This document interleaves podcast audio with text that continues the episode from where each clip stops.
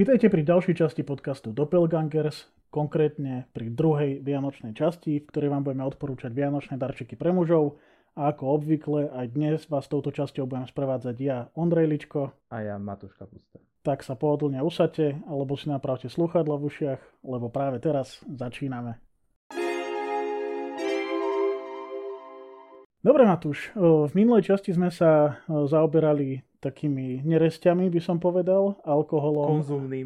Konzumnými neresťami. Darčekmi, hej. Áno, čiže alkoholom, whisky, rumom, džinom a ďalšími alkoholmi, ale aj cigarami a fajkovými výrobkami, konkrétne fajkami na tabak. A tabakovými výrobkami, ktoré sa vkladajú do týchto fajok, čiže klasickými tabakmi fajkovými. Pokiaľ ale teda niektorý z našich poslucháčov nefajčí a nepije, tak práve pre ňoho je určená táto druhá časť, v ktorej si rozoberieme tipy na nože a nástroje, ktoré my používame alebo ktoré môžeme odporučiť. Ďalej rybárske darčeky, predplatné nejakých služieb alebo časopisov, hodinky, baterky, nie do autička na diaľkové ovládanie, ale na svietenie. A takisto nejakými ďalšími tipmi na darčeky pre muža, ktoré by sme zaradili do takej koncovej kategórie takého mixu. Tak poďme hneď na to, aby sme teda nehovorili o prázdne. Začneme teda tými nožmi a nástrojmi. O tom, že prečo nosíme nôž so sebou a na čo je ten nôž dôležitý, sme sa už rozprávali v podcaste o EDC, o Everyday Carry. Teda ak stále si neviete predstaviť, že na čo by ten nôž mohol používať niekto, koho chcete obdarovať tým nožom, tak si môžete vypočuť práve túto časť. Ja si ale myslím, že je to pomerne praktický darček, aj keď tu treba povedať, že veľa ľudí rozpráva o tom, že nože by nemali byť medzi darčekmi na Vianoce, takže keď ste poverčiví alebo sa držíte aj vy tohto hesla, tak možno nože nie sú práve tým najlepším darčekom pre vás, ale pre tých, ktorí si myslia, že nôž je dobrý darček ako ja a ty, tak pre nich máme výber nejakých nožov, opäť sme sa na to pozreli troška inak, ako si ten nôž vybrať a následne na základe toho sme spravili nejaké odporúčania. Ja mám tip aj pre tých druhých, ktorí nechcú darovať nôž, keď sú takí poverčiví alebo tak, hovorí sa, že by sa nemali zbrane darovať a tak, aby sa potom nestalo nešťastie. Tak napríklad mne sa to konkrétne stalo, že tatkovi som dal, si pamätám, na 55-ku, taký nôž, som mu tam nechal vygravírovať niečo a tak a on mi za to dal, že 55 centov. Pri príležitosti 55. narodení. Čiže to nebol darček, že mi za ňo kvázi zaplatil. Aha, a takto vlastne akože obišiel tú poveru, že vybabral s ňou. Toto som aj inak počul presne, že 1 cent, keď ti dá niekto. Treba proste zaplatiť za to a tým pádom akože sa vlastne... Už to nie je darček, už tak, je to... Tak, už je to vlastne akože veľmi výhodná kúpa. Vidíš, super, tak to je tiež dobré odporúčanie. Takže dajte nože každému. Aj, môžete dať nož, len si pýtajte daň peniaze. Vlastne win-win situácia pre každého. Biznis, OK, tak poďme sa porozprávať o tom, ako sa základne delia nože a ako teda vybrať ten nôž podľa tejto kategórie. Pri akej príležitosti ho budeme nosiť, alebo teda ten obdarovaný pri akej príležitosti ho bude nosiť. Toto je dôležité podľa mňa aj za to, keď sa bavíme o tom, že komu ten nôž darujeme, či je to proste niekto ako my, ktorí majú tých nožov viacero, zaujímajú sa o to a tak teda nad tým treba trochu inak rozmýšľať. Ale podľa mňa vôbec nie je akože odveci alebo nereálne darovať niekomu jeho prvý nôž alebo proste jeho prvý taký nôž do nejakej výbavy alebo do vrecka alebo do auta alebo niečo. Tiež som si to zažil aj z jednej a z druhej strany, takže viem, že naozaj je tam veľa rozdielov, čo treba zvážiť, ale presne tie by sme sa vám chceli teraz snažiť nejako vysvetliť a ukázať, že presne ako pri tom rozmýšľať. Tak, no neviem, povedz, čo si myslíš, ako ja by som akože začal nejakým základným delením toho, že či ten nôž chce ten človek nosiť so sebou každý deň, alebo či je to ten typ človeka, ktorý so sebou nosí nejaké nástroje, alebo proste má na kľúčoch nejaký nožiček malý, alebo hocičo. Alebo či to budú nože, ktoré budú nosené, povedzme, len pri pobyte v prírode, alebo len na ryby, alebo len, ja neviem kde, v aute. Lebo podľa toho by som aj ja vyberal nôž. Pre ľudí, ktorí chcú nôž nosiť každý deň so sebou, alebo ktorí si myslíte, že by ho mohli nosiť každý deň so sebou, vo vrecku nohavíc ideálne, tak podľa mňa tam je najlepší typ zatvárací nožík, nie fixná čepel. Určite väčšia šanca, že aj keď neviete presne, ako ho ten človek využije, a keď mu dáte nôž so zatváracou čepelou, tak je podľa mňa väčšia šanca, že ho bude pravidelnejšie používať. Aj keď on sa možno pre nebude mať nejaké využitie, že tak teraz ho budem nosiť každý deň alebo každú sobotu do lesa alebo čo, tak už je proste väčšia šanca ako s tým fixným nožom, kde proste už na to musí mysleť, že si ho musí brať, je väčší a tak, nevie si ho dať do vrecka väčšinou. Povedzme, že pre ľudí, ktorí sa nevenujú tomuto segmentu, je zatvárací nož určite praktickejší ako nôž s pevnou čepelou. A v prípade teda zatváracích nožov by boli naše odporúčania aké na značky? Tak máme toto tak rozdelené, keď sa bavíme o, povedzme fakt, že super parádnom vianočnom darčeku, ktorý jednak bude dobre vyzerať, bude dobre fungovať a pravdepodobne vydrží celý ľudský život, tak určite by sme spomenuli značky ako je Benchmade, Spyderco, Zero Tolerance, ešte možno nejaké ďalšie, ako v podstate to tam funguje veľmi jednoducho, čím drahší, tým lepší. Nie, samozrejme neúplne. Ale keď sa bavíme o tých, povedzme, najväčších značkách, ktoré sú u nás dostupné, tak toto je určite akože taká klasika, ten Benchmade, Spyderco, Zero Tolerance. A potom tie ostatné prémiovejšie značky asi nie sú úplne že vhodný darček, by som povedal, lebo dať niekomu nôž za 500 eur, ktorý sa mu nebude páčiť, podľa nie je dobré. Toto je možno ešte dobre spomenúť, že nie vždy môže byť akože ten nôž ako dobrý darček, keď sa bavíme o tých hlavne drahších. Akože nôž povedzme, že do 100 eur asi, že každého poteší, nikoho neurazí, dáš si ho do zbierky, dáš si ho niekde, budeš ho používať. Ale keď je to niekto ako my, že tých nožov má viac a častejšie ich používa, tak nie je asi ani reálne dať mu nôž, ktorý zrazu sa stane jeho najobľúbenejším. To by proste ste museli trafiť. To musí mať akože odčekované, že čo ten človek sleduje, presne, možno aké má nože v tej zbierke. Alebo proste musíte vedieť presne, po ktorom túži. Ale tým pádom vlastne nemusíte počúvať tento podcast, lebo presne viete, čo chce a nič iné vás nemusí zaujímať. Ale určite tých nožov je proste neskutočné množstvo. Čiže sa skôr bavíme o takom výbere pre niekoho, kto možno neočakáva, že ten nôž dostane. Tieto značky, ktoré sme vymenovali, sú viac menej taká stávka na istotu. Áno, že keď niekomu kúpiš Spyderco, Benchmade alebo Zero Tolerance, to sú proste tak kvalitné značky, že akýkoľvek nôž kúpiš, tak to bude podľa mňa potešením pre toho človeka, ktorý ho dostane. To, čo som hovoril, že čím drahší, tým lepší, tak sa to možno vzťahuje na tú konkrétnu značku, že proste 200-eurový Benchmade bude určite kvalitnejší a lepší ako 100-eurový. Tam išli by sami proti sebe. Čiže, ale akýkoľvek Benchmade poteší toho človeka, keď ho dostane. To je druhá vec, presne tak. Čiže bez ohľadu na to, aký máte budget, tak keď vyberiete jednu z týchto značiek, tak proste bude to kvalitný nôž, nebude to šmejd, fakt naozaj môže extrémne veľa vydržať a extrémne dobre slúžiť. Mne ešte napadlo, že kebyže niekto nechce minúť 100 eur na nôž, že chce minúť proste 30, 40, 50 eur, tak tam za mňa by bolo opäť odporúčanie značka Ruike, ktorá je naozaj akože z môjho pohľadu veľmi dobrým pomerom ceny a kvality. Zatiaľ akože ten jeden nôž, čo mám, tak v tej rotácii mojej každodennej sa vyskytne oveľa častejšie ako napríklad ten Zero Tolerance, ale to je z toho pohľadu, že ja proste si chcem ten Zero Tolerance šetriť.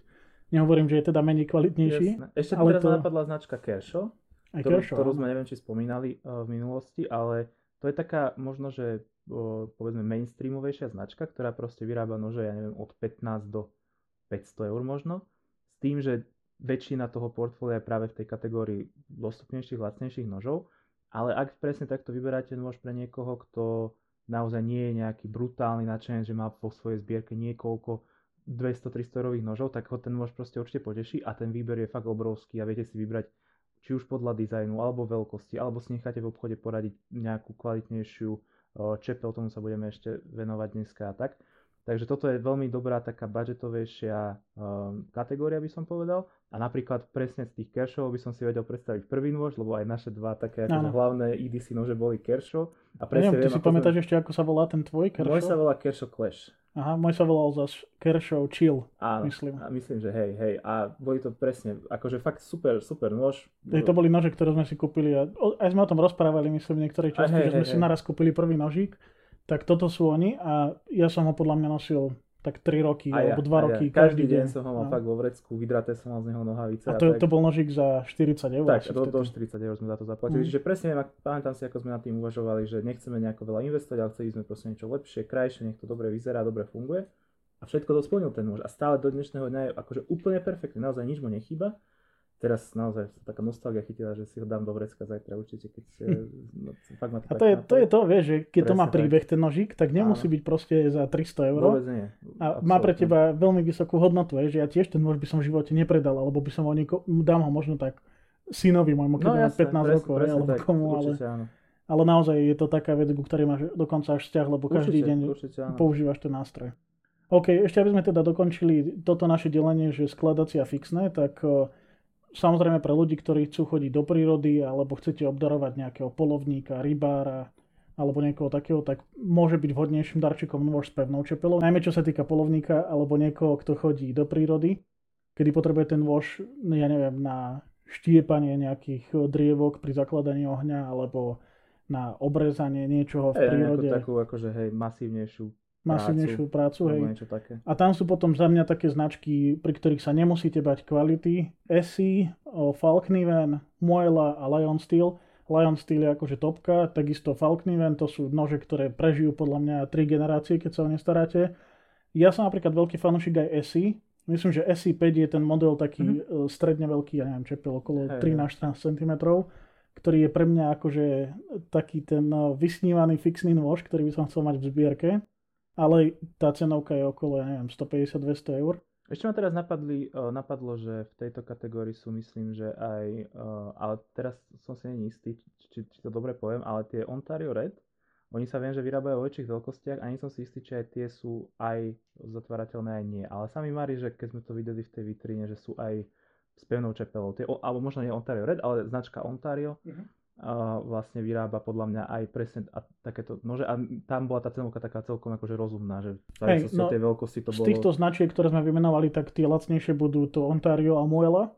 Moella je taká polovnícka značka, skôr by som povedal, ktorá možno robí trošičku menej kvalitné tie čepele, sandvikové, ale zase akože tá cena je priateľnejšia, hej, tam sa rozprávame, ja neviem, od 50 eur do 150 eur, no, taká bežná cena. Tých nožov podľa toho samozrejme, že aký. A pri tých Lionsteeloch, tak to je akože firma, ktorá vyrába si vlastné ocele a podobne. Tam sú tie ceny akože začínajú sa dvojkou a trojciferné a viac, čiže pokojne 300-400 eur. To ESEE môže byť ešte fajn voľba, lebo tam myslím, že tie najmenšie ESEE Izula napríklad, tak ten sa predáva, neviem, okolo tiež 100 eur, myslím, že stojí. A Fällkniveny to sú taká severská klasika.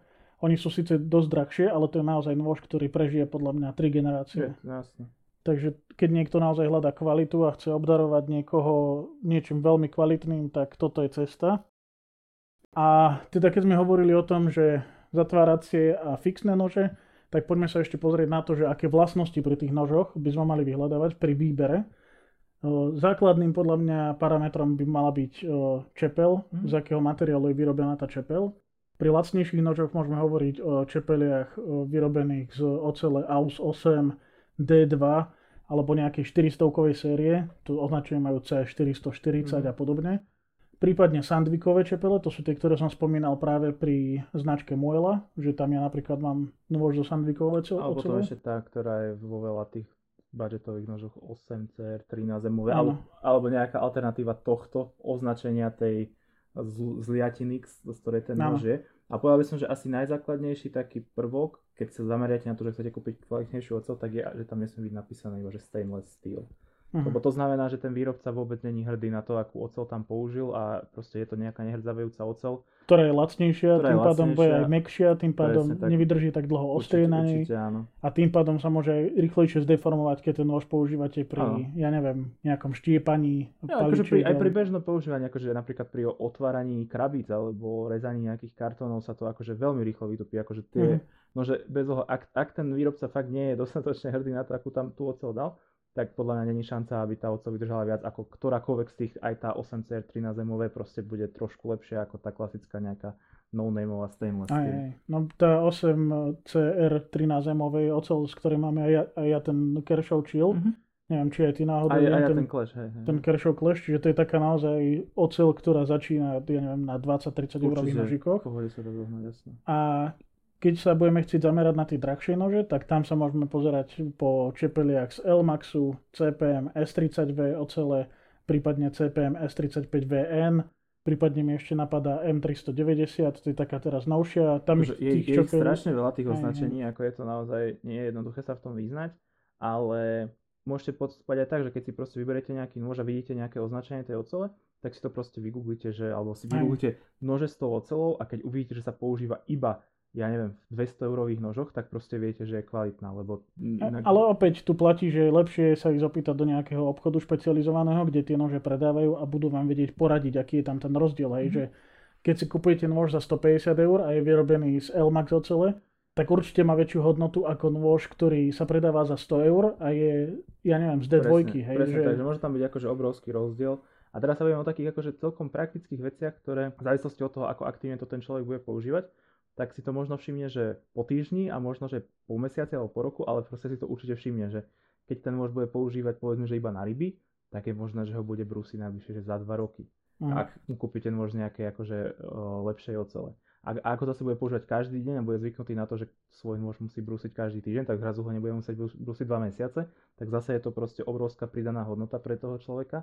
Takže určite je niečo, čo netreba úplne odignorovať, ale zase by som povedal, že netreba tomu prikladať ani až takú brutálne veľkú hodnotu. Možno nie, ale zase netreba sa nechať odrbať, keď kupuješ nôž za 150 eur a bude z AUS 8 ocele, ktorá je naozaj ocel pre 50 eurové nože maximálne pre mňa. Áno, určite, hej. Treba mať proste ten prehľad, aby ste sa nenechali akože oklamať, že nejakým vzhľadom toho noža alebo nejakým plagátom marketingovým v tom obchode alebo čosi podobné. Ale zase netreba sa zamerať, že chcem iba nôž s touto oceľou, lebo v tej exkluzívnejšej alebo prémiovejšej kategórii tých ocelí sú tie rozdiely naozaj, že to si všimnú asi iba ozajstný tak fančný. Tak človek, čo sa do toho vyzná, tak vie, hej, ale pre bežného používateľa je jedno, či tam je AUS 8 D2 alebo Sandvik oceľ. Podľa mňa to je rozdiel naozaj v tom, že... Také testy, že teraz nejaké akože kvázi laboratórne, nejaké domáce testy, že nabrúsim dva nože, rovnaké nože s rozdielnou čepelou a teraz idem rezať papier a koľkokrát ho odrežem, kým sa mi nevytupí. A teraz rozdiel je, že 5200 a 4600, tak to je také akože...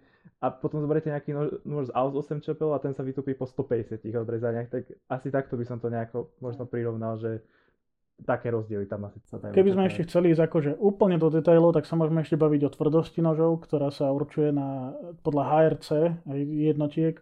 Ja myslím, že bežné nože majú od 55 do 60 alebo nejako tak v tejto škále. No tak aj okolo tej 60. A keď náhodou niekde akože uvidíte tento údaj a bude to nad 60, tak si treba uvedomiť, že tá oceľ je síce veľmi tvrdá, čiže možno udrží dlho to ostrie, ale aj krehká, čiže nie je napríklad vhodná do lesa alebo na nejaké také proste, že ťažšie práce, keď to tak nazývame tým nožom. Aj tiež sa bude napríklad ťažšie brúsiť. Aj keď to už potom všetko závisí aj od tých konkrétnych komponentov, ktoré idú do tej zliatiny. Ale to je proste veda obrovská, v tom ani ja sa akože necítim úplne doma a naozaj to treba mať tie nože otestované a zistiť, že čo proste naozaj, ako to presne funguje. A hlavne sa to stále vyvíja, každý rok sú nové ocele, v tomto lepšie, v tomto horšie, ale kvázi takto presne funguje, že čím a tam ešte je to, vieš, závislé od toho, aký je výbrus na tom noži, vieš, aká je tam fazetka a podobné veci, takže toto je naozaj taká vec, do ktorej by sme nechceli sa púšťať, lebo to je diskusia na hodinu. Ale keď sa bavíme o tých čepeliach, tak okrem materiálu je dôležitá určite aj dĺžka. Pri tých everyday carry nožoch, tak myslím si, že maximálne takých 8-9 cm by som ja akože volil. To už je že dosť veľký. Ideálne okolo 6-7 cm, keď ten nôž má, tak s tým akože nakrájaš aj salámu, aj otvoríš s tým balík, aj hocičo.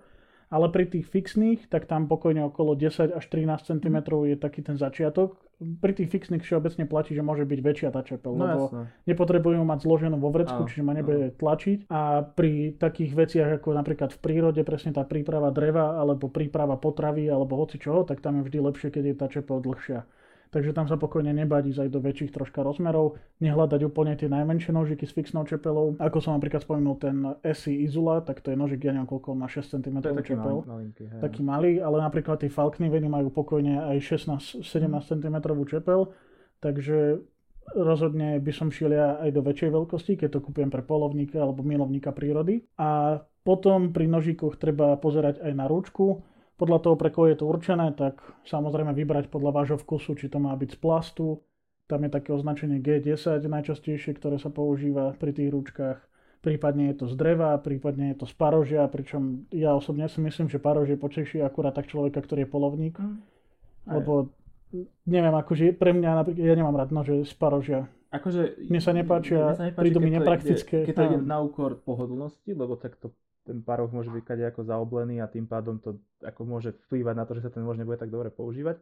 Ale sú také, ktoré to majú pekne vybrúsené nejako, akože pekne to vyzerá. Verím, že polovník alebo nejaký taký milovník prírody, hej, ktorý chodí pozerať ďaleko hľadom vtáky, tak jemu to paráda. Akože teraz sa bavíme o vianočných dáčekoch, tak to možno není také, ale niekomu napríklad, že na 50 nejakému polovníkovi dať takýto môže úplne vhodné, lebo proste určite ho využije, bude sa mu páčiť, či ho bude používať alebo nie, tak je to také pekné, akože nejaké memento, ale ako pri praktických vianočných dáčekoch asi to nie je úplne najideálnejšie. Hej. A potom teda, keď sa ešte bavíme o tom frame, o tej konštrukcii toho noža, tak tam ešte je dôležitý aj mechanizmus otvárania.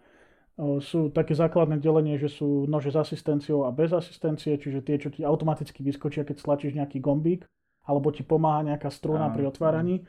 A potom sú nože, ktoré majú len klasický, proste klasickú skrutku a musíš ich ty otvoriť buď pohybom cez proste nejakým prstom, jasné, alebo švihnutím, alebo podobne. Nejakú energiu do toho vyvinúť. Ja napríklad som nie až taký veľký aj fanúšik asistovaných nožov, ale niekomu verím. Ako všeobecne si to tak v tej komunite nožových nadšencov prevláda, že to, lebo ten spôsob, alebo tá jednoduchosť otvárania je jedným z parametrov kvalitného noža. Čiže keď tam je akože nejaká asistencia, tak to dosť uberá na tom zážitku z používania, že sa to samé otvorí a vlastne ten výrobca ako keby tým ofejkoval tú kvalitu, že teda je tam. A keď si aj pozrieš inak akože veľmi drahé značky, napríklad aj to Zero Tolerance, ja neviem, či oni vôbec robia asistovaný nož, podľa mňa nie. Akože veľká väčšina tých nožov podľa mňa vôbec, ako od tej kategórie poviem, že od 100 eur vyššie si myslím, že väčšina takých lepších nožov vôbec nie je asistovaná, lebo nemusí byť. To je ako dôležité. Tá konštrukcia je natoľko dobre spracovaná, že naozaj tým prstom spravíš minimálny pohyb a ten nožik vyletí do tej otvorenej pozície. Potom ešte tam existujú rôzne loky, teda tie spôsoby uzamknutia čepele. Tam je také základné delenie frame lock, to je vlastne súčiastka, ktorá je súčasťou tej konštrukcie a sa zacvakne za tú čepel. To má napríklad ten váš Rujke, alebo teda väčšina z nich to má. Potom je axis lock, to sú Benchmade nože, to je zase také ako keby tlačítko, ktoré posúvate, hej, taký dzinzi. Potom je ešte napríklad ball bearing lock, to majú niektoré Spyderco nože. Čiže sú rôzne tie spôsoby, ako sa tie nože uzamykajú po otvorení a na to sa treba tiež zrejme opýtať na predajni, hej, keď to kupuješ, že čo je vhodnejšie pre človeka, ktorý to chce nosiť každý deň, alebo proste keď kupuješ ten nožík za viac eur, tak tam treba dbať na to, aby to malo proste kvalitný ten mechanizmus a ideálne je teda si to pozrieť naživo a vyskúšať si to. A ďalšie tipy pri výbere noža, neviem, či chceme ísť viac do detailov, ja by som asi nešiel. Skôr by som odporúčil tú samostatnú časť OEDC, ktorú sme mali, tam sme sa tomu ešte troška venovali, takže keď sa chcete dozvedieť viac o týchto technických veciach alebo chcete počuť viac o nožoch ako takých, tak si vypočujte tú časť OEDC. OK, keď sme sa bavili o nožoch, tak podľa mňa veľmi dobrou alternatívou k nožu je aj multitool. To znamená, že náraďové nože sa tomu asi oficiálne hovorí. Môže byť, hej. Že sú to vlastne nožiky, ktoré majú v sebe integrované kliešte, nožničky, pilník, šrobováky, otvárače na plechovky a tak ďalej. Tak tu máme tiež pár odporúčaní. Tu je akože baviť sa o tom, z akého je to materiálu vyrobené, aké mechanizmy sú tam použité, je asi zbytočné. Tu sa skôr sádza na to, že aká je to značka a aká je to kvalita. Hej. A hlavne, čo ten človek potrebuje. Hej. Keď sa bavíme o tom klasickom multitoole, tak tam značka Leatherman je proste legenda. Oni sú tie multitooly aj dosť drahé, to je určite asi nad 100 eur. No jasne. Väčšina z tých akože legendárnych. V normálnych veľkostiach je to. V normálnych veľkostiach, hej. Ale ja som napríklad teraz našiel a poslal som aj svojej priateľke akože tip na vianočný darček, že Leatherman Wingman, to je, on má v sebe nôž, nožničky, kliešte, pilník, šrobováky a stojí zhruba 70 eur. A je to akože Leatherman, čo keď si niekto, dajte si akože do YouTube, že Leatherman a story za tým alebo niečo. To je proste chlap, ktorý vyrába tie multitooly, ja neviem koľko, 40 rokov a to fakt prežije celý život s tým človekom. Veľakrát som videl také nejaké videá alebo fotky Leathermanov, naozaj niekoľko desiatok rokov mali za sebou a fakt stále fungovali, boli obité, proste dobité, úplne akože vyzeralo to naozaj používané. A stále všetko fungovalo. A jedna vec, že oni majú, myslím, doživotnú záruku. To znamená, že ty, keď napríklad zlomíš tie kliešte, že ideš páčiť, ja neviem, šrobu na aute, na kolese a zlomíš tie kliešte, tak stačí, aby si ich zabalil, poslal do toho Leathermanu, do Ameriky, myslím, že oni sú z Ameriky. A oni ti to zadarmo vymenia. Ešte som videl také, že chlapovi sa, ja neviem čo, zlomil nožík, alebo niečo, nezlomili sa mu tie kliešte.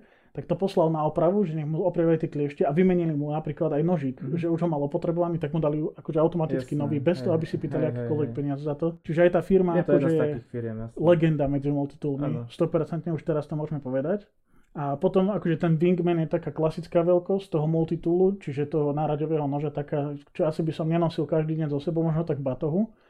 Ale potom ešte robia také menšie, tie multitooly, tie majú označenie Micra, Squirt a Style. Myslím, že Micra je tam hlavným nástrojom nie kliešte, ale nožničky. Pri Squirte tam je taký zas klip na opasok, ak sa nemýlim, alebo na proste hocičo, na krúžok, na kľúčoch.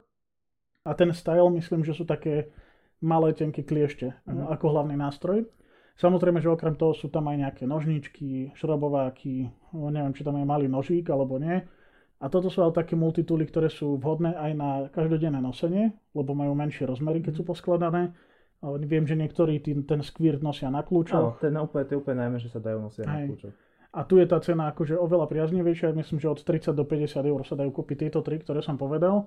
Samozrejme, že si to treba pozrieť, že čo všetko obsahujú tie nástroje a vybrať podľa toho, čo je najvhodnejšie pre toho človeka. Hej, keď, ja neviem, vyberáme pre rybára, tak verím, že tam tá Micra s tými nožničkami je najlepšia voľba, lebo však veľa striháme silóny, šnúry a podobne. Ale keď niekto napríklad robí, ja neviem, nejakého technika, tak tam práve môže byť ten Squirt, alebo ten Style, ktorý má kliešte. Takže ako veľmi často, hej, keď niekto nosí toto so sebou každý deň, tak to znamená, že asi nejako v rámci svojej práce alebo toho hlavného hobby to bude aktívne využívať, lebo reálne není moc na to dôvod, keď chodíte proste niekde do kancelárie, aby ste niečo takéto mali pri sebe. Ale napríklad keď ste, že ITčkár a chodíte do nejakej serverovne a musíte odkrúcať nejaké harddisky alebo niečo podobné a stále sa stretávate s nejakými šrobikmi a tak to kľudne môže byť, akože viem si to úplne živo predstaviť a myslím si, že skôr toto je už také trošku konkrétnejšie, že asi tak náhodne niekomu nedám multitool, že nech sa páči, no, jasné, Leatherman a to skôr pre takého človeka praktického by som to povedal, naozaj, že pre chlapa, ktorý dokáže hocičo opraviť, alebo keď sa niečo pokazí, tak je tam prvý a pozerá sa na to, že čo by s tým mohol spraviť, pre takéhoto človeka je to multitool výborný nástroj, alebo ja neviem, pre človeka, ktorý má nejaký, ja neviem, chodí bicyklovať často, hej? No, tak pre ňa je multitool, super nástroj. Presne tak, určite. OK, ale do tejto kategórie multitooly som zaradil aj Victorinox nože. No, alebo švajčiarske nožiky. Švajčiarske nožiky, lebo to sú pre mňa tiež náraďové nože. No, jasne. A tam ja mám akože takú srdcovku, ten Victorinox Alox, to je tá verzia, ktorá má hliníkové čránky. Aluminium, asi áno. Asi hliníkové. No a tam povedz ty nejaké modely, ktoré sú najlepšie. Máš aj ty z tejto edície? Ja mám Pioneer X, ktorý používam. Už som to spomínal v tom podcaste o Irisi, že to stále nosím na ryby. Je to fakt, že super. Okrem nožíka sú tam perfektné nožničky, naozaj, že fantasticky ostré, kvalitné nožničky. Je tam aj nejaký otvárač na konzervy, otvárač na fľaše a k tomu je samozrejme, že menší a väčší klasický plochý šrobovák. Je tam priebojník, to je inak super vec, ktorú som tiež viackrát použil, ako som si myslel, že použijem. A teraz si nespomínam, myslím si, že to je všetko. Nie som si úplne istý, ale toto by som povedal, že tieto švajčiarske nože alebo Victorinoxy sú úplne perfektný darček. Ako ja som to už niekoľkokrát daroval ľuďom okolo seba a naozaj vidím, že skoro každý má doma nejaký švajčiarsky nožík, ale väčšinou sú to také tie najmenšie veľkosti s 8 riadkami nástrojov, to čo vôbec nie je praktické väčšinou nosiť so sebou alebo čo. Ale z tých Victorinoxov je fakt veľa, okrem týchto, čo sa bavíme, že Pioneer X alebo Cadet, to je taká oklieštená verzia Pioneeru povedzme, že tam toho trošku menej, zase je to tenšie a tým pádom aj praktickejšie na nosenie. Tak potom majú takú tú sériu nejakú Ranger, tuším. Ranger sú také, čo majú vlastne gumenú ručku alebo plastovú. Myslím, a tá je buď červeno-čierna, alebo zelená bola tak nejaká edícia. A v podstate tam ide o to, že to je fakt, že veľký nôž, ako keby. Veľký, áno. A plus je k tomu možno nejaký 1-2 nástroje, ako kde môže tam byť nejaká vývrtka. Alebo keď hovorím akože veľký, tak nemá, že 6 alebo 7 cm, ale má, že 10 alebo do 12 cm.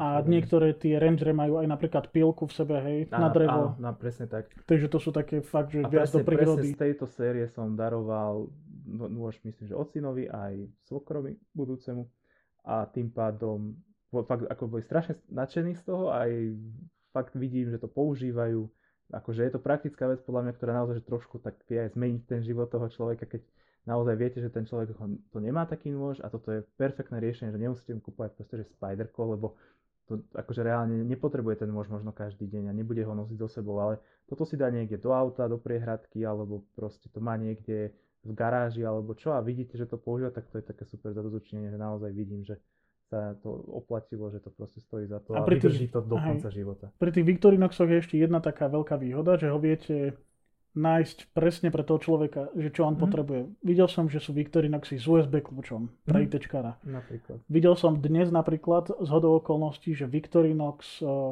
neviem či sa volá, že cigar alebo nejako a má v sebe normálne, že nožničky na cigaru. Aha, hej, viem to. Hej, čiže sú akože, je Victorinox Fisherman dokonca, neviem či nie. Aha. Že dokonca pre akože muškára, hej, že tam má na úpravu mušiek a podobné veci, čiže tu naozaj treba vybrať podľa toho, čo ten človek robí rád vo voľnom čase alebo aj ako prácu a podľa toho vybrať tú danú verziu Victorinoxu s tým, že teda okrem tej bežnej červenej série Victorinoxu aj by sme sami zamerali skôr asi na ten Alox, ktorý je kvalitnejší. A je to aj možno aj také modernejšie, že každý pozná tie červené švajčiarske nožiky Victorinoxy a teraz zostane fakt je to pekné, lesklé a nešpiní sa to napríklad na ten svoj fakt, že mega veľa používam a stále mi príde rovnako lesklé ako na začiatku. Takže podľa mňa úplne v pohode. Hej, super. OK, tým by sme ukončili nože a tieto nástroje, ktoré sme spomínali a prešli by sme možno na iné kategórie darčekov, napríklad na rybárske darčeky, tak tu akože môžeme rozprávať o tom tiež hodinu. Ja som tu dal len také dva tipy základné, že tipy na navijaky a tipy na nejaké všeobecné akože rybárske darčeky. Tak ja začnem s tými navijakmi. Môžeme povedať každý z nás typ na privlačový navijak a na kaprársky, alebo na feedrový, alebo na nejaký. No, okej. Okay. Ja začnem teda, že privlačový navijak. Ja mám teraz veľmi rád tú sériu Okuma Epixor. Ona je označená podľa veľkosti samozrejme, čiže Okuma Epixor XT40, XT55 a podobne.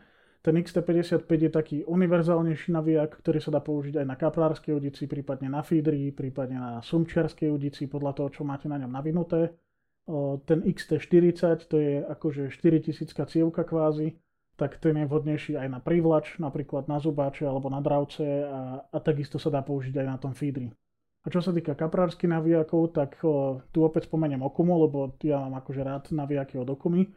A ja mám napríklad Okuma Custom Black s označením CB60, lebo sa robia aj CB80 a to sú také už dosť veľké akože cievky. Ja mám tu CB60, na ktorú sa zmestí, ja neviem koľko, 200 až 250 metrov silonu. Takže akože na bežné chytanie v pohode, keby niekto akože vyvážal 500 metrov a viac tie nástrahy, tak pre neho samozrejme nejakú väčšiu. Tu cievku napríklad tú CB80. Prípadne Okumu 8K, to je taká tiež teraz akože vlajková lodí, možno na kaprárska, ktorú každý kupuje, lebo má veľmi dobrú cenu. Ale viem, že ty napríklad si taký fajnšmeker na prívlač, čiže to ty budeš vedieť odporučiť. Ja rozumiem, aký by som odporučil kaprársk, nejak tak to neviem. Viem, že keď som si to... Podľa mňa ty by si mal odporučiť Okumu Longbow. Okumu Longbow, áno, to je v pohode, to je akože, áno, to máme nejaké už vyskúšané, to funguje fajn, to je taká dostupnejšia séria, ale veľmi sa mi páči Black Widow sa volá, myslím, tiež také tej cenovke ako ten Custom Black, možno trošku viac. A to nie je Daiwa náhodou? To je Okuma tiež, myslíš? Myslím si, že Okuma, nie som úplne istý. A čo sa týka privlače, tak to skôr, tam to poznám viacej. A teraz nedávno som sa niečomu takému vyjadroval, niekto sa pýtal na radu na privlačový naviak a ja som si povedal, že vlastne si treba kúpiť Shimano v takej cenovej kategórii, ktorú akože si chcete kúpiť, chcete za 100, tak si kúpite najlepší Shimano za 100 eur. Není ich veľa, akože tá ponuka je relatívne dobre akože odstupňovaná od nejakých, ja neviem, 50 do 550 eur povedzme. Takže tam akože fakt, že v tej svojej cenovej kategórii si proste kúpiť, ja neviem... však nezahľaj, povedz, čo máš ty, no. Ja mám Ultegru 2500, to bolo nejakých 110 eur.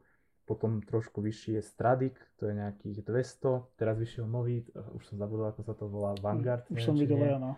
A to je tiež taká tá cenovka, no a keď máte niekoho veľmi radi, tak určite Stelu, to je navijak ako Shimano Stela, áno, do konca života.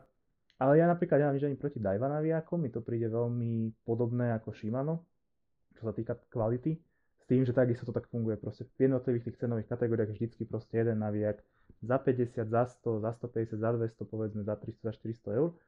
A tam akože tiež, že tie naviaky sú super, proste vydrží vám to fakt veľa, dá sa Pri tej prívače je ten návyk brutálne dôležitý, lebo stále sa používa a hlavne pri takej ultraľahkej prívači, kde aj veľa rýb zdolávate často, tak ten naviak sa veľmi rýchlo opotrebuje. A keď si kúpite nejaký lacnejší, tak je veľmi veľká šanca, že sa veľmi rýchlo opotrebuje. Pri tých drahších jednak dlhšie vydrží a jednak potom nejakou pravidelnou údržbou sa viete dopracovať k tomu, že vám ten naviak vydrží fakt roky, rokúce.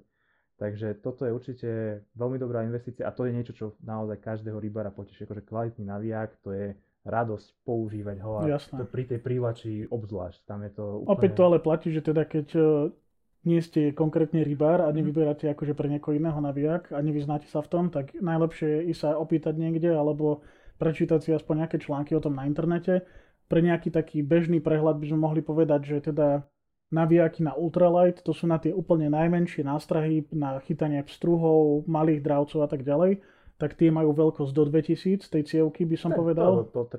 Ako podľa výrobcu, to je ďalšia vec, že treba si nechať poradiť. Ale keď akože vyberáš, tak hej, aby si nekúpil na ultralight 5000 cievku. Nie, jasne. Čiže označenia akože 2000, 1500, 1000, alebo aj v desiatkách, teda 15, 20 a podobne. Áno, to isté, ak náhodou vás to zaujíma, alebo by ste chceli niekomu kúpiť takéto to isté, 10, 1000, 25, 2500. Aj tam treba pozerať teda na návin toho silónu v nejakom normálnom rozmere, to už je ale zase ďalšia diskusia. Môžeme ale povedať, že tie feedrové napríklad, tie môžu byť od 2500 do 4000 kľudne pre kaprárov takých základných, ktorí chodia na rieku alebo chodia na jazera malé, hej, že hádžu na dohod, tak tam stačí pokojne do 6000 veľkosť a pre tých, ktorí chodia aj vyvážať s loďkou, to je také akože celkom dobrý, napríklad žena je, kebyže vyberá, takže keď má tvoj muž čln a chodí vynášať tie udice von, ďaleko, keď chytá ryby, tak jemu treba kúpiť, ja neviem, 10 000 a viac tú kapacitu cievky. Ale to sú už také veci, ktoré väčšinou si tí chlapi teda vyberajú sami, ale verím, že keď niekto začína napríklad s rybárstvom alebo je začiatočník a má doma, že jednu udicu a jeden naviak, tak ho určite poteší kvalitnejší naviak. Alebo deťom, keď chcete napríklad kúpiť rybárskú výbavu alebo niečo, tak presne podľa toho, že keď viete približne, že ako bude chytať, necháte si poradiť potom v obchode, tak to nejako sa viete ľahko zorientovať. A tie naviaky teda majú dva také základné parametre, podľa ktorých sa môžete orientovať. Jednak je to tá veľkosť cievky, podľa toho, aby ste vybrali vhodný naviak na vhodný spôsob lovu. A potom je tá cena, ktorá akože hovorí o tom, že keď chcem mať veľmi kvalitný naviak pre prívlačiara, tak kúpim Ultegru 2500, ktorá stojí 100 €, hej. A keď chcem, ja neviem, pre začiatočníka, tak mu kúpim Okumu, Altera, alebo ako sa volá, 2500 alebo 2000, ktorá stojí 26 €. Ono to všetko závisí od toho, že ako často to ten človek bude využívať. Áno, ja keď idem, ja neviem, 20 krát za rok k vode, tak je to skoro jedno. Akože to neznamená, že keď teraz kúpite že drahší naviak, tak ten naviak bude... Zostarne alebo že bude o toľko lepší pri tom chytaní rýb. Akože aj lacnejšie naviaky majú relatívne kvalitné komponenty, povedzme, že celkom dobrú brzdu, celkom dobrý chod a tak a nebude to úmor chytať s tým naviakom, ale proste keď budete chodiť, že 150 krát do roka k vode pláčiť, alebo 100 krát, no to ja nehovor, nemôžem vedieť, že koľkokrát chodí, za chvíľu zapíšem celé povolenie a mi je zle. Ale že presne, reálne by mi napríklad nehrozilo, že ten naviak mi nevydrží jednu sezónu a to je akože somarina, to by sa fakt nemalo... Ja sa akože priznám, že ja som kúpil asi 2-krát po sebe, bez toho, aby som si to zapamätal, ten Okuma Altera sa volá, myslím, áno, Altera. A už jeden je taký, že nerád ho používam, lebo tam dačo hrka vnútri, to ložisko nejako odišlo alebo niečo podobné. Ale stále je to akože výborný naviak, ktorý môžem dať na feedrovú udicu, na privlačovú udicu, na rieke, keď chytám na plavák, hej. Čiže hej. Je to univerzálny naviak, ktorý stál 26 € aj, alebo 28 € alebo koľko. Hej. Čiže ma nemrzí až tak, keď po sezóne odíde, lebo som ho použil, ja neviem, 20 krát, čiže som investoval 1 € na každú rybačku do toho naviaka. Áno, ale to presne tak sa treba rozložiť, že a ja keď si kúpim 100 € naviak, tak proste po sezóne si poviem, že akože investuješ euro na vychádzku. Jedna vychádzka, že vlastne treba si to aj takto na to pozrieť. A nehovoriac o tom, že keby teraz si mám kupovať každú chvíľu ten naviak, nejde ani tak o tú hodnotu, ako o to, že zrazu sa mi ten naviak pokazí a uprostred rybačky sa mi v ňom niečo pokazí, alebo tak, že to fakt by som nechcel zažiť. To je najhoršia vec, na čo sa ti môže stať. Alebo pri zdolávaní ryby, tak to už je úplne najhoršie. Rád by som akože odporúčil aj nejaké udice, ale to je akože rozdielenie, vieš, kaprárske, feederové, privlačové, muškárske, neviem aké, to by sme tu boli fakt celú večnosť, takže udice preskočíme a hlavne tam je, pri tých udiciach je viac ako inde naozaj nutné, aby si ich vyberal ten človek sám, lebo tam je toľko tých parametrov, že proste nevieš, či ten človek chce 3-metrovú, 3,3-metrovú, 3,6-metrovú, 3,9-metrovú, či chce do 90 gramov, či chce 2-librovú, 3-librovú, 5-librovú. Nie je to ako v telefónoch, že viete, že toľko to peňazí chcem dať a tieto dva modely sú také najlepšie v tejto cenovej kategórii. Tu je to proste neuveriteľne obširné. Je to závislé od mnohých parametrov, od mnohých značiek. Niekto napríklad, ja mám, že Daiwa udice, tak chcel by som pokračovať v tom, že budem mať Daiwa udice. Hej. Aby som mal proste, že všetky značky. Čo si viem predstaviť, že akože naslepo kúpiť napríklad, keď niekto je fanúšik presne, že jednej značky a povedzme, že si kupuje vždy novú generáciu. Teraz ma napadli, že Etni od Delfínu. A teraz vyjde nová generácia a viem, že akože ten človek si povedal, povedzme, že som manželka rybára, manžel hovorí, že a nebudem si ich kúpať, že to je zbytočné, tak si viem predstaviť, že ho to poteší, že reálne mu kúpim novšiu edíciu tých udíc, ktoré má rád, ktoré rád používa a proste staré môže predať alebo si ich odložiť alebo čokoľvek a proste bude mať tie. To si fakt viem predstaviť, že sa to dá kúpovať naslepo, bez toho a spraviť nejaké prekvapenie pre toho človeka. A len tak si povedať, že idem kúpiť udicu a určite bude mať radosť ten človek, tak to je asi veľmi ťažké. No. Je to taký risk. No. Takže skúsme povedať skôr také všeobecnejšie typy na darčeky, napríklad na tašky, oblečenie. Veľmi dobrým darčekom je poukážka do nejakého e-shopu. Hej, ja napríklad som veľa nakupoval z OK Fishu, tak verím, že kebyže teraz akože priateľka mi dá 50-eurovú poukážku do OK Fishu, tak budem z toho brutálne nadšený, lebo viem, že si môžem za to kúpiť buď nejakú udicu, ktorú chcem, alebo teda časť z nej si zaplatím, alebo si môžem kúpiť práve ten navíjak, alebo bižutériu, alebo hocičo, proste tých 50 eur ja určite meniam, lebo ja som tam asi posledný rok minul, ja neviem koľko, 1200 eur na výbavu, takže toto je taký univerzálny darček, ktorý určite poteší. Prípadne, keď ten človek chodí privlačovať, tak nejaká taška na nástrahy, keď vidí proste, hej, tá priateľka alebo niekto, komu to, alebo teda kto to chce kúpiť, že ja neviem, stále nadávam na to, že nemám kde si dať nástrahy, alebo nadávam na to, že si ich nemám na čo položiť, tak kúpiť proste stolík skladací rybársky, hej. Alebo viem si predstaviť, že by ma potešila nejaká, napríklad výber najlepších woblerov od Rapali, alebo niekoho, hej, že toto je tiež taká vec, ktorú treba konzultovať s niekým. Ale viem si predstaviť, že napríklad tebe ako privlačiarovi, hej, že kebyže kúpim aj 5 woblerov, ktoré máš už teraz v zbierke, tak to aj tak poteší, lebo vieš, že tie woblery sa častokrát dotrhnú, poškodia a tak ďalej, takže... Ja by som možno ešte povedal takú vec, že možno trošku iba, a nemusí to byť vždycky, že rybárska výbava, že rozmýšľa nad tým, čo ten rybár pri tej vode potrebuje. Mne chodí po rozume taká vec, čo som ti spomínal, že termoprádlo. Že keď proste rybár chodí pravidelne v horšom počasí, niekedy na jeseň, v zime k vode a kúpiť mu proste kvalitné termoprádlo, že to môže stať fakt veľa peňazí, ale môže to byť, že brutálny rozdiel pre toho človeka, keď je k tej vode, ako to tam bude cítiť. Alebo keď chodí aj takže na noc, lebo väčšinou aj v lete, v noci to zvolí. Ale však aj spacák lepší, keď chodí presne, že je to kaprár alebo slnčiar, proste chodí na noc pravidelne, lepší spacák alebo lepšie lehátko alebo niečo. To sú už také veci, ktoré sa podľa mňa veľmi dobre dajú kúpiť bez toho, aby ten človek si to musel nejako akože vybrať, lebo tam naozaj sú dosť objektívne tie akože faktory, že toto je kvalitnejšie, toto je do nižšej teploty, toto je, má vyššiu nosnosť a lepšie, viacej nožičiek, toto lehátko alebo niečo také. A tým pádom tam sa dá ľahšie trafiť akože také naozaj, že niečo, čo poteší toho človeka a reálne to bude s radosťou používať. Narážam v porovnaní na napríklad udice, kde proste sa niekto vyberie udicu, ktorú proste akože nebudem používať, lebo nemám pre ňu využitie. Hej, tu je to také ale dosť všeobecné, čiže treba si odsledovať, čo ten človek potrebuje, alebo okuliare na čo nadáva, hej, že nemá dobre. Niečo také proste, že tam fakt je toho dosť, čo není to rybárska vec, ale proste fakt môže potešiť toho rybára. Aby sme uzavreli celkovo tú tému rybárstva, tak ja ešte poviem, že výborným darčekom je predplatné obľúbeného časopisu, napríklad Slovenský rybár, čo som ja dostal teraz na meniny napríklad, ročné predplatné, hej, cena 36 alebo 39 eur alebo koľko na rok, alebo 29, hej, tak okolo 30 eur. No, je to super. Ale toto samozrejme platí všeobecne, že predplatné nejakého časopisu alebo služby je výborný darček pre chlapa. Keď sa bavíme o takých fyzických veciach, ako sú časopisy, tak tam je to v pohode, lebo to vieš akože prekvapiť s tým niekoho. Ale keď sa bavíme napríklad o predplatnom online služieb, ja si viem predstaviť, že ma veľmi potešil napríklad YouTube Premium, keď som človek, ktorý pozerá strašne veľa YouTube videí. Hej, že keď máte doma niekoho, kto pozerá strašne veľa YouTube videí a nemáte YouTube Premium, je to akože bomba darček. Fakt, že to ten človek ocení už po pár týždňoch, že Ja som nevidel reklamu na YouTube rok a teraz som niekde šiel a proste sa tam spustilo na telke, že YouTube zreklamuje. Ja som myslel, že ma šlak trafí.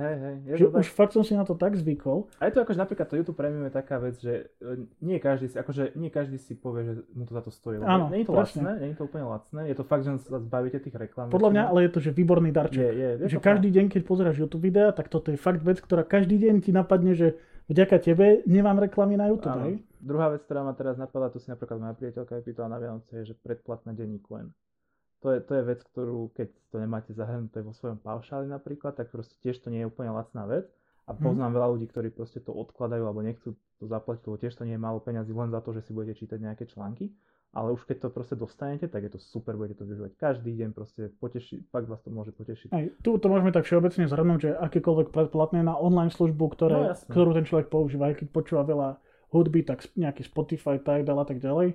Tu ale treba povedať, že toto je taký troška ťažší darček na darovanie, pretože musíš to väčšinou uplatniť na daný účet. To znamená, že väčšinou akože, ja by som to chcel tak dostať, že dostanem poukaz, hej, vyrobený, vytlačený, že zaplatím ti YouTube Premium, ale musíme to reálne zaplatiť spolu, lebo to musí byť aplikované na tvoj účet, hej. Ale je to výborný darček pre niekoho, ja neviem, ako napríklad druhý, tretí darček, hej, že prekvapíš ho niečím a povieš mu, že zaplatím ti YouTube Premium. OK, keď sa vrátime späť do toho sveta fyzických darčekov, tak akože takým trošku drahším darčekom asi by mohli byť hodinky. To si viem predstaviť, že by ma extrémne potešilo, keďže dostanem, že fakt pekné hodinky. Tu opäť nejaké základné faktory, na ktoré sa treba pozerať, je určite štýl. Aj že či to majú byť elegantné športové hodinky, alebo na EDC, čiže také univerzálne, ktoré môžeš proste si dať ku košeli, ale aj k tričku.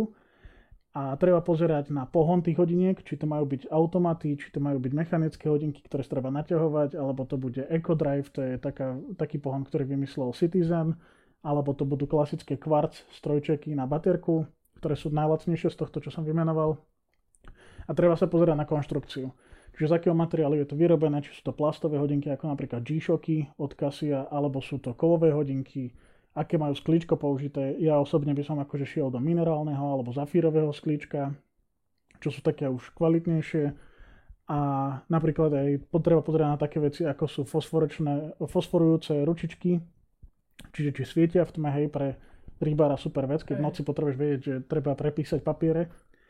A odolnosť voči vode je veľmi dôležitá. Tam sa treba si dať pozor, lebo tá odolnosť voči vode pri hodinkách je najväčšie klamstvo, aké sa tam uvádza.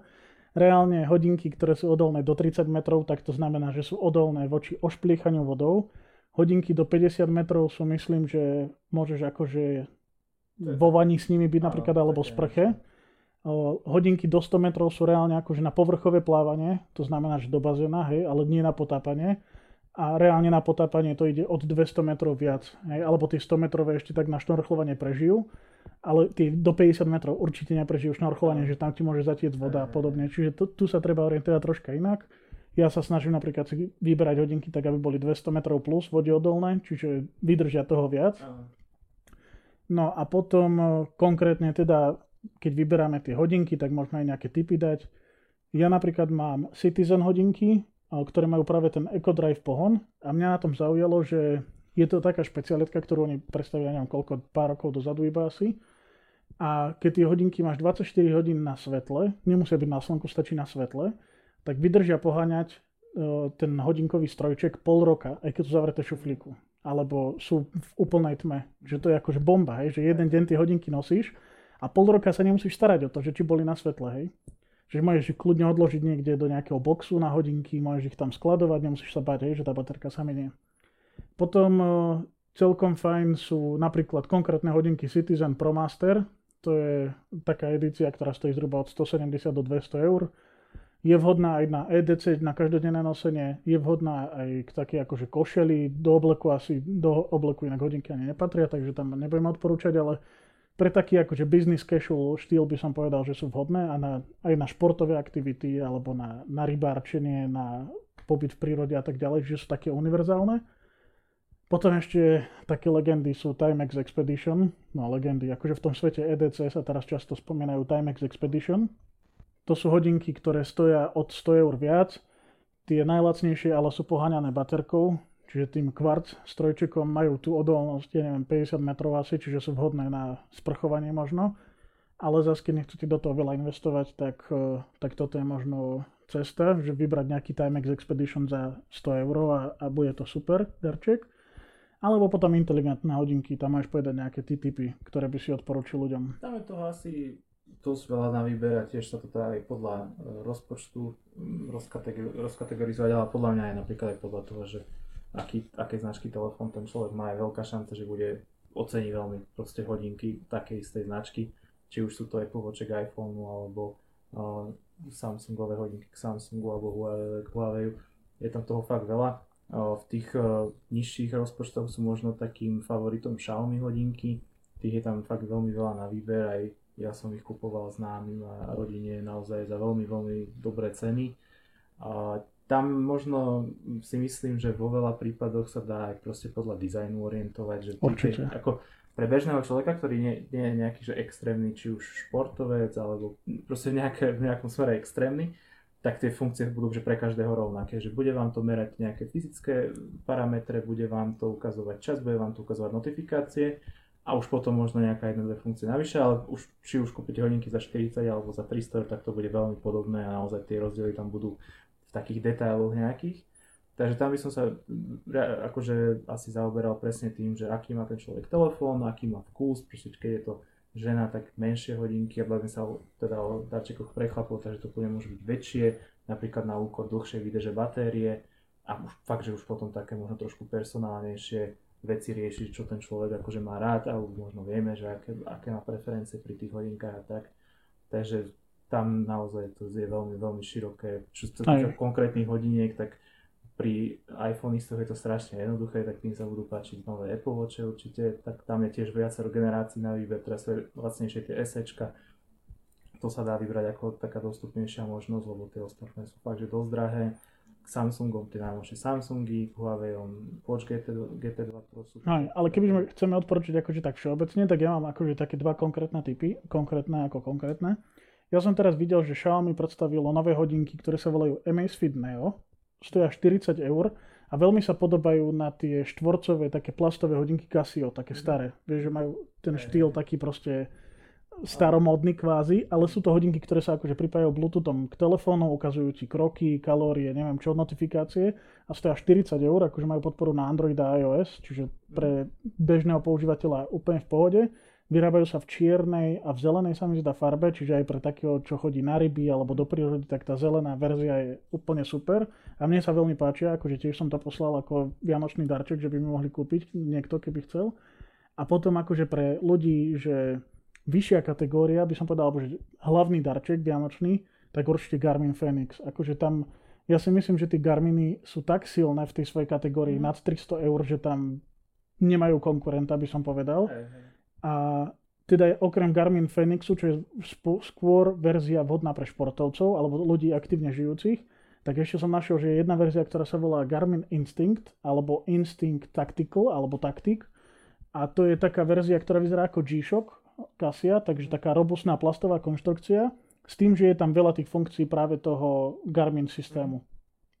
Tie Fenixy, to sa bavíme cenovo od 350 eur vyššie, myslím.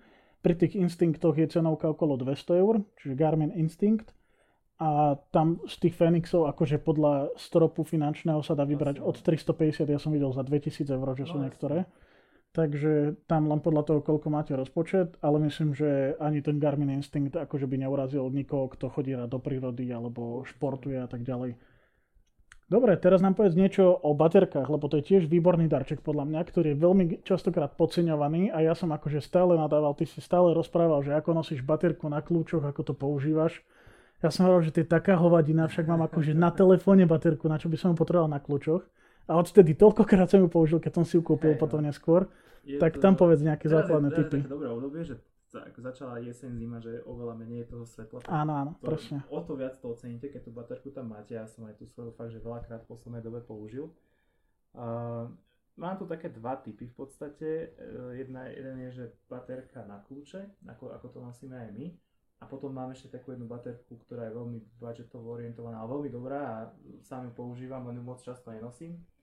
A tá baterka na kľúče, to je taký úplne že štandard, vyrába to Olight, volá sa I1R2 EOS. Dáme vám link do popisu, lebo naozaj to je krkolomný názov, ako aj pri tých ostatných Olightoch. V podstate je to maličká baterka v veľkosti, ja neviem, 3 cm možno, povedzme. Celé to telo. Do 4 cm. Povedzme niečo také. Veľmi jednoduché ovládanie, takým otočením sa proste iba zapína, má dve úrovne svietenia, jednu takú veľmi, veľmi nízku a druhú 150. A čo je najbrutálnejšia funkcia tejto baterky je, že sa nabíja cez USB. Presne tak. To v podstate pre mňa je to úplne základná vec, že ja vôbec nepoužívam baterky, ktoré by sa mali akože nejaké trojačkové, dvojačkové. Sem mi sa nemestila ani jedna z nich, lebo je to oveľa menšie ako je trojačková baterka, možno aj trošku je ako polka z trojačkovej baterky. A maximálny jazd je tých 150 lumenov, my máme tú staršiu verziu, tam to bolo myslím, že 130, veľký rozdiel to teda nie, ale aj tých 130 lumenov je neporovnateľne viac, ako máte napríklad na tej baterke na telefóne. A čo je ešte dôležitejšie, tak tá baterka na telefóne má brutálny rozptyl, lebo to je v podstate iba akože blesk pre váš fotoaparát, čiže tam je veľký rozptyl. A keď potrebujete nájsť niečo na zemi, že vám proste padlo niečo maličké, hej. Aj tak väčšinou vidíš ľudí, ako tým telefónom svietia z 20 cm. Presne tak. A toto je normálne akože pekne koncentrovaný lúč svetla, svietivosťou asi takou, že keď ste v úplnej tme, tak dokážete s tým na diaľku prečítať nápis. Proste akože je to fakt dostatočná svietivosť, ako neosvetlí vám. Aj ten rozptyl nie je až taký veľký. Neosvetlí vám to, že celú záhradu, jasné, že keď pozeráte, či tam mám nejaký zlodeji nechodia, tak to neuvidíte. Ale takto na takú vzdialenosť, že z ruky si svietím pod nohy, je to úplne dostatočné. Vydrží to krátko, akože reálne to vydrží iba nejakých pár desiatok, 10-20 minút, myslím, na tej najvyššej svietivosti, možno ani toľko nie, ale to nevadí. Lebo reálne, akože tie prípady toho použitia sú aj mňa také, že to svieti pár sekúnd. Alebo neviem, keď nevieš trafiť kľúče do zámku, presne tak. Spadnete niečo naozaj na zem v tme, tak to hľadáš. Ale keď si predstavte situáciu, kde vám telefón absolútne nepomôže, že sa pozeráte do nejakej škáry, že máte, ja neviem, skriňu a chcete sa pozrieť do tej škáry, tak tam tým telefónom, kým tam vôbec len nasmerujete, že vedú medzi stenu a skriňu. A hlavne ti bude zavádzať ešte ten telefón, lebo má veľkú plochu. Presne tak. A nehovoriac o tom, že vlastne aj takto bude nedostatočné svetlo, keď sa pozeráte niekde do diaľky, čiže fakt je to super, super vec podľa mňa, stojí 20 eur tá baterka, je to fakt kvalitná, akože OLED je super značka, kvalitná americká a tá baterka, ja už mám asi rok a pol na tých kľúčoch naozaj, že nikdy ma nesklamala, perfektne svieti, podľa mňa super vec a sa dostávam k tomu druhému bodu, že nie často mám chuť nosiť so sebou nejakú baterku, aj keď akože všetky ostatné, jasné, že svietia viac, všetky väčšie baterky budú akože trošku jasnejšie a tak ma to neláka nosiť so sebou, keď viem, že mám so sebou túto a na 99% tých prípadov, kedy potrebujem, tak mi proste stačí. Ale už keď si chcem zobrať baterku, tak ja som si objednal takú z Číny, značka sa volá, že On The Road. Akože na ceste? Akože na ceste, hej, je tam aj také logo, majú také kopčeky nejaké super outdoorové to je. Je to také akože, hej, je to tak v podstate fejkový Olight, lebo tá značka Olight vyrába množstvo ďalších akože batériek rôznych veľkostí a také tie EDC rozmery, o akých sa bavíme, to sú také, ja neviem, 5-6 cm veľké baterky, môžete si to predstaviť veľké ako taká tá, neviem, aké to je označenie, taká tá tlstá baterka, ktorá sa do rádiomagnetofónov dáva. Ty kokso, no. Akože okrúhla, ako vojačková, ale asi taká hrubšia. Taká, čo sa dávala do starých batériek, taký valček, čo starí rodičia majú. Áno, presne. Takže asi je to veľké ako jeden taký valček, ako jedna taká valčeková baterka. Stálo to tiež okolo 25 eur, ak sa nemýlim, ale s tým, že už to je, že má to USB-C nabíjanie, je to odolné voči vode a má to svietivosť, myslím, že 600 lumenov. A ty žiješ na hrane, keď si objednávaš za 30 eur veci z Číny. Toto som si už dávno objednával, ale teraz by som si to už nespravil, jasné, už by to neprešlo asi.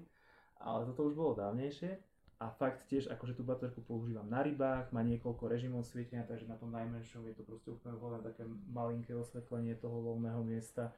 Na tom najvyššom je to už akože brutálny lúč, že už to je pomaly ako auto, svetlo z auta, že naozaj že veľmi, veľmi to vie svietiť. Navyše som si vedel vybrať, či chcem studenšie alebo teplejšie svetlo, takže som si vybral teplejšie, proste pekne to vyzerá, dobre sa pri tom dá aj čítať napríklad.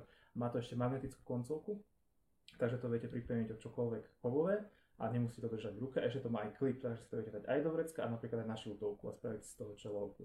Takže super vec za tých fakt, že necelých 30 eur aj s poštou, aj so všetkým, parádna vec, to USB-C nabíjanie je perfektná funkcia a myslím si, že v pohode si s tým môžete potešiť niekoho. Ja som podobnú baterku tiež kúpoval od synovi, tiež sa mu to proste veľmi páčilo naozaj, že tá baterka sa vždycky zíde. Ja som si uvedomil jednu situáciu, kedy fakt tú baterku potrebuješ, že voláš nejakým.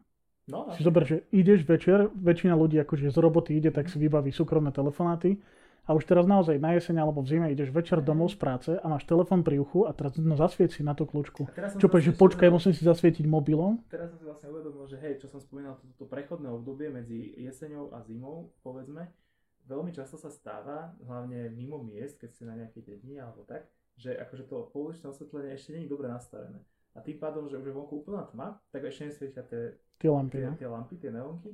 A naozaj proste idete v úplnej tme. A presne sa stane, telefonujete, alebo naozaj, že čokoľvek si chcete proste posvietiť, zistiť, či akože pred vami je všetko v poriadku a tak. Tak ja som tú baterku naozaj, že určite od októbra doteraz som ju použil viac ako od marca do októbra, to isté. A hlavne keď akože si zasvietiš aj telefónom v tej úplnej tme, tak ten dosvit toho telefónu tým veľkým rozptýlom je možno 3-4 metre, viac nie. Určite. Čiže keď je niečo 10 metrov pred tebou, tak tým telefónom akože vieš, osvetlíš obrysy, ale tak. Aj tou najmenšou baterkou od Olightu, ktorú si spomenul, tak naozaj tým lúčom súvislým dokáže osvetliť normálne v pohode tú postavu alebo zviera alebo čokoľvek je pred tebou.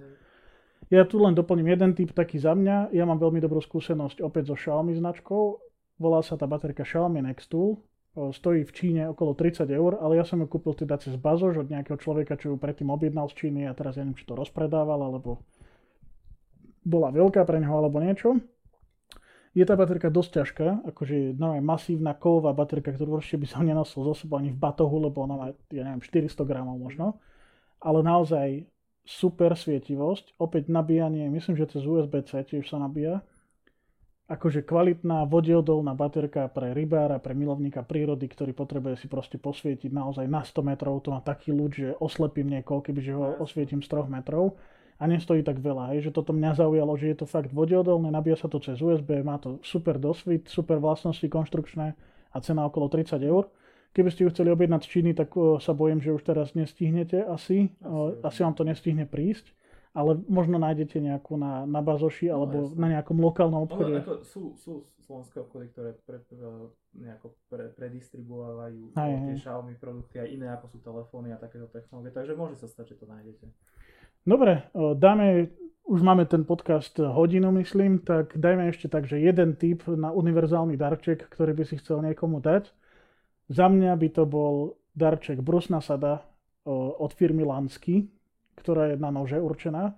Ja som ho nevyužil akože len na tie EDC nože, pravidelne s ňou brúsim aj kuchynské nože, čo v konečnom dôsledku akože z toho bol taký incident, kedy si moja priateľka odrezala z obidvoch palcov na rukách kúsok kože a museli sme ísť na pohotovosť kvôli tomu, takže tak dobre to brúsi tá Lansky sada a naozaj akože super vec, je to v takom plastovom boxe, podľa ceny samozrejme sú tam nejaké, že 3 brúsne kamene alebo 5 brúsnych kameňov alebo 7 v tej deluxe sade nejakej, takže toto je taká vec, ktorá je veľmi praktická pre aj bežného človeka, hej, že dal som ti sadu na brúsenie nožov, či už kuchynských, alebo tých, čo nosíš, alebo hociakých iných. A daj ešte ty jeden tip. Ja by som povedal, že asi to bude aj celkom populárny darček na tejto Vianoce a to sú nejaký spôsob slúchadiel bez drôtových.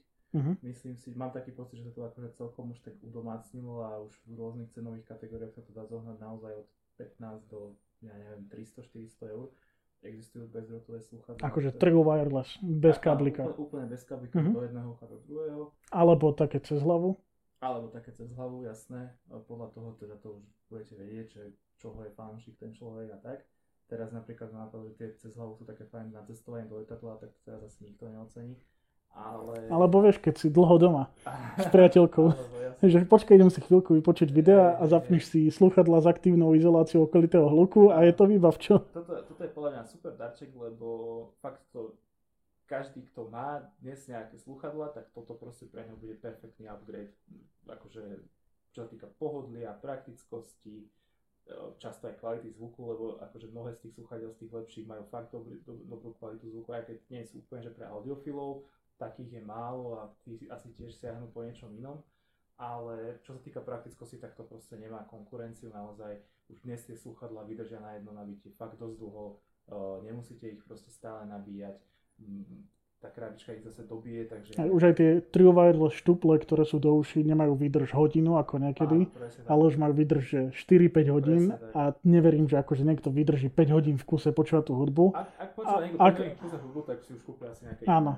Aj keby náhodou akože počúval, tak dokáže tie sluchadlá dobiť za pol hodinu na ďalšie 2 hodiny, hej, alebo koľko. Čiže toto je podľa mňa super kategória, na ktorú sa môžete upriamiť, naozaj to závisí proste od vášho rozpočtu. Keď kupujete tie lacnejšie, tak si pozrite nejaké recenzie, nájdu sa aj horšie, aj lepšie. V tej kategórii povedzme do 100 eur sa určite dajú nájsť úplne dobre použiteľné sluchadlá. Ja sám som také dlho používal, to boli od Creative. Ale myslím, že aj JBL napríklad robí teraz tie true wireless štuple. Veľa takých tých klasických značiek, Panasonic, JBL. Ale potom sú akože tie čínsky výrobcovia rôzne ako Xiaomi a tam už je to naozaj také premenlivé, že tam už treba zistiť, že ako to hrá. Ale určite veľkú radosť spravíte takými povedzme, ja neviem, lajkovými loďami, alebo ako by som to nazval, také tie fakt kvalitnejšie slúchadlá, ktoré väčšinou pochádzajú od výrobcov telefónov. Zase ako pri tých hodinkách, keď má niekto iPhone, tak AirPody tiež je tam na výber niekoľko druhov tento rok, takže môžete vybrať aj lacnejšie, aj drahšie. V prípade Samsungov zase tie Galaxy Buds tiež teraz predajú podľa mňa aspoň 2 alebo 3 generácie, takže tiež je tam niečo na výber. V prípade Huawei FreeBuds tam máme niekoľko dispozícií, je tam tiež od nejakých 80 do 200 eur približne sa to pohybuje, takže je si tam čo vybrať. Úplne, že konkrétne vám asi nebudem odporúčať, lebo proste všetko závisí od toho, že koľko chcete dať peniazy, komu to kupujete a tak. A nemusíme to ani asi nejako špecifikovať, lebo tam za to, za čo zaplatíte, tak to aj dostanete. Proste, hej, že AirPods Pro budú lepšie ako klasické AirPody, budú mať lepšie tlmenie zvuku, veľa ľuďom lepšie budú sedieť v ušiach. Proste zaplatíte za ne viac, ale dostanete väčšiu hodnotu. To isté pri tých Huawei FreeBudsoch napríklad to viem zhodnotiť, že Huawei FreeBuds 3i budú lacnejšie, budú za tých 80 eur povedzme, alebo do 100 eur, ale zase to potlačenie aktívneho hluku nebude také dobré, hrajú celkom dobre, aj vydržia celkom dobre, ale proste keď si kúpite FreeBuds Pro, najnovší model, tak budú možno aj lepšie sedieť v uchu a oveľa lepšie hrajú, oveľa lepšie potlačenie toho zvuku, takže je to akože len na vás, naozaj tiež si môžete nejak poradiť, ale už len tá kategória sama o sebe má podľa mňa veľký potenciál potešiť človeka, že dostane... Určite. Ja dám ešte taký všeobecnejší tip, opäť keď akože sa nechcete zamerať na výrobcu telefónu, tak za mňa je úplne top Sony a tam sú potom dva modely, taký cez hlavu sa volá 2TVH1000 XM3 alebo dokonca neviem, či už aj XM4 neexistuje, to je okolo 250 eur a viem, že robia aj také do uší sluchadlá štuplové, ktoré majú síce troška konštrukciu, ktorá ti vytrča, ale kvalita zvuku brutálna a tie sa označujú 2TVF 1000 niečo MX3 možno, hej, alebo XM3. Hej.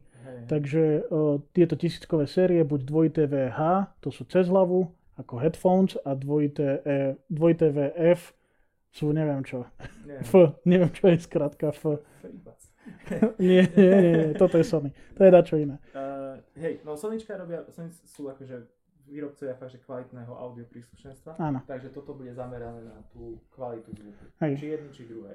Čo sa týka tých dolší, sú proste väčšie, nie je to také praktické, majú dosť veľkú tú krabičku. Ale tá kvalita je brutálna. Ale kvalita zvuku bude veľa lepšia, takže zase to závisí od toho, komu to kupujete. Keď je to niekto, kto si na to potrpí, v kuse počúva hudbu, napríklad používa Tidal, hej, že má proste kvalitnejšie tie streamovacie služby. Toto určite si na to dá záležať.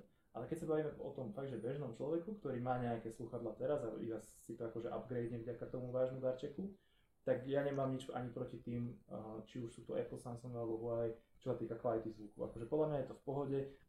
No určite tie kategórie na 200 eur od každého výrobcu sú perfektné. A skôr sa tam potom, akože tá hodnota je sa práve do toho pohodlia. Hej, že... A v tej konektivite. Že napríklad presne, Huawei sluchadlá nebudú mať až takú dobrú apku možno pre iPhone, ako majú pre Huawei. Presne, a opäť naopak, hej, že tie AirPods Pro možno spáruješ s Huaweiom, ale nebudeš vedieť možno na nich nič nastaviť. Ale ako sa spárujú AirPody, ale ten starý Huawei napríklad, alebo aj Samsungy. Proste je tam akože vždycky tá výhoda nejakého toho ekosystému a s tým, že sú to povedané teda drahé slúchadlá, nie je to vlastná záležitosť, ale neplatíte iba za tú kvalitu zvuku. Za to zaplatíte pri tých Sonyčkách, pri nejakých Sennheiseroch alebo Bose'och alebo pri takýchto. Tuto platíte proste za to pohodlie, budú mať pravdepodobne vyššiu výdrž batérie, budú maličké, platíte možno za dizajn a takéto veci. Takže je to akože len o tom, ale to neznamená, že sú zlé slúchadlá, to vôbec nie. Ja sám proste mnohé z nich som používal alebo používam. Môžem povedať, že je to fakt príjemné, že neriešite žiadne káble a konečne už teda v roku 2020 neriešite ani tú konektivitu, dobre sa to pripojí, mnohé z nich sa dokonca dokážu pripojiť k dvom zariadeniam súčasne, že napríklad máte pripojené k notebooku. Ale keď niekto volá, tak ti vám to zazvoní a máte to rovno pripojené k telefónu, čo sú proste veci, ktoré pred 5 rokmi z Bluetoothom neexistovali. To sme si tak hovorili, že bodaj by som to vedel. Proste, že keď ste si museli to nejako rýchlo prepojiť alebo čo. Aj tá batéria už je vyriešená, aj tá konektivita, všetko naozaj. Tento rok si myslím, že to je veľká šanca, že to bude taký super darček. A teraz ste mohli počuť tip na jeden vianočný darček od Matúša Kapustu, ktorý trval 7 minút a odporúčil 14 konkrétnych modelov. Dobre, som rád, že sme to zvládli v časovom limite hodina a 10 minút. Taký sme si nastavili, nie? Hej, ne? Môže byť. 70 minút, je akože. Nie je to futbal síce, ešte tam nám chýba 20 minút, ale stále dosť. OK, ak ste sa dopočúvali až do konca, tak sme veľmi radi, že vás táto téma zaujala, že dúfame teda, že ste sa naučili opäť niečo nové, že ste dostali nejakú predstavu o tom, čo by mohlo potešiť chlapa, alebo máte minimálne nejaký tip na darček, ktorý viete reálne aplikovať a použiť pri niekom. A my sa na vás tešíme opäť pri ďalšej časti podcastu Doppelgangers, kde sa budeme venovať opäť ďalšej zaujímavej chlapskej téme. Majte sa pekne. Ďakujem pekne a počujeme sa na budúce. Ahojte. Čaute.